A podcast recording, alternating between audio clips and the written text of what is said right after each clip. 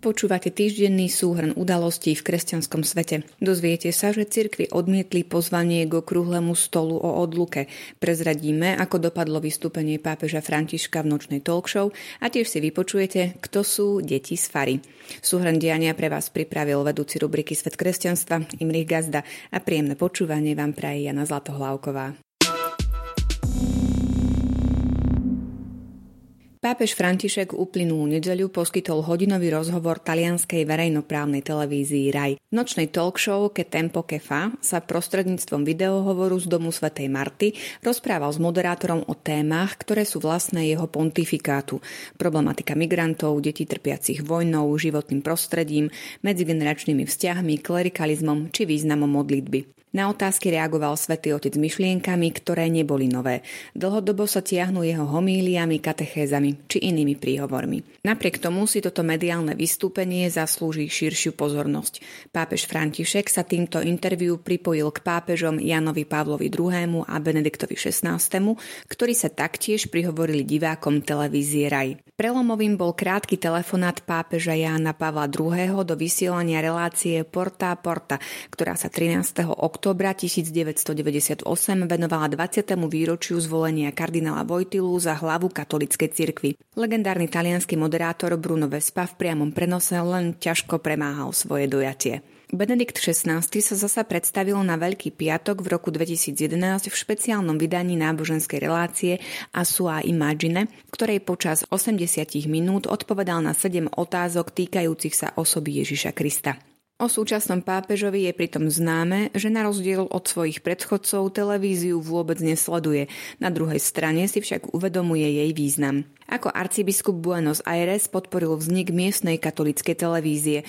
Osobne sa podieľal na príprave relácie o Svetom písme, v ktorej až do svojho zvolenia za pápeža pravidelne diskutoval s rabínom a protestantským pastorom.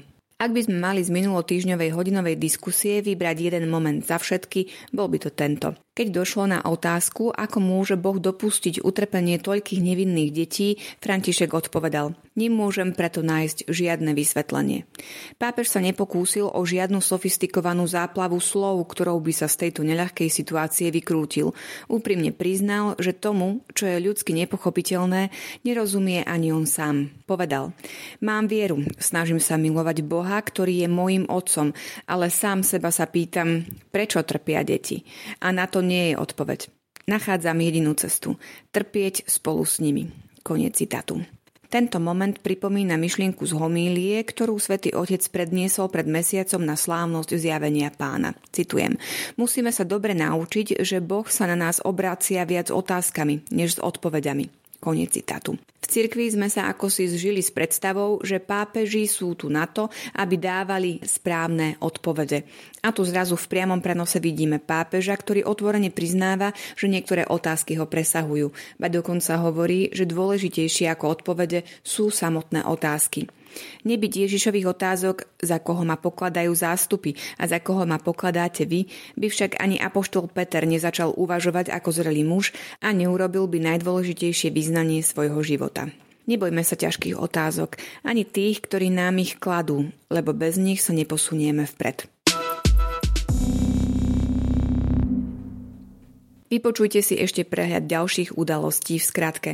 Pozvánku poslanca SAS Miroslava Žiaka na diskusiu o odluke cirkví od štátu odmietla katolícka aj evanjelická cirkev. Nápad kritizuje koalícia aj opozícia.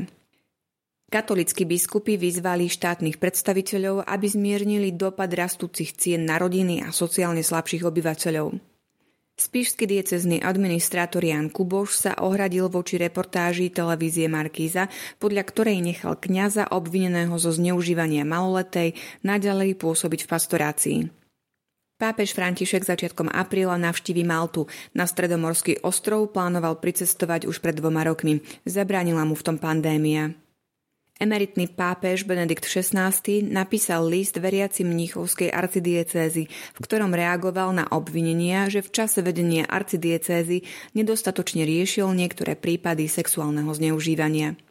Synodálna cesta v Nemecku má za sebou 3. plenárne zasadnutie.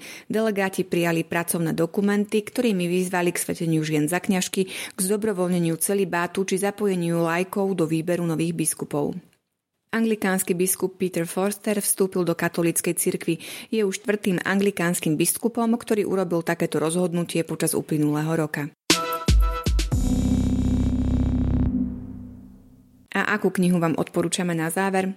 Na fare sa narodil a vyrastal nie len Milan Rastislav Štefánik či Terezia Vansova, ale aj stovky ďalších detí, potomkov evanjelických farárov. Osudy dvoch desiatok z nich približuje v novej knihe Deti z Fary spisovateľka Soňa Balbek, ktorá je sama dcérou evanjelického farára. Sú to príbehy silné, pestré i poučné. Každý z respondentov sa na svoje detstvo, ktoré bolo poznačené sťahovaním z fary na faru i netypickým zamestnaním svojho otca a jeho dopadom na rodinu, pozerá ináč. A rôznymi smermi viedli aj ich cesty z rodnej fary. Jedni kráčajú v kňazských šľapajach svojich otcov, iní sa stali učiteľmi, architektmi, matematikmi a niektorí sa na ceste svojej viery kde si stratili. Nie je to však kniha iba pre evanjelikov, keďže najstaršie z knižných detí sa narodilo počas druhej svetovej vojny a najmladšie patrí do generácie Husákových detí. Čitateľ na pozadí ich životných osudov môže sledovať aj dejiny našej krajiny v 20. storočí.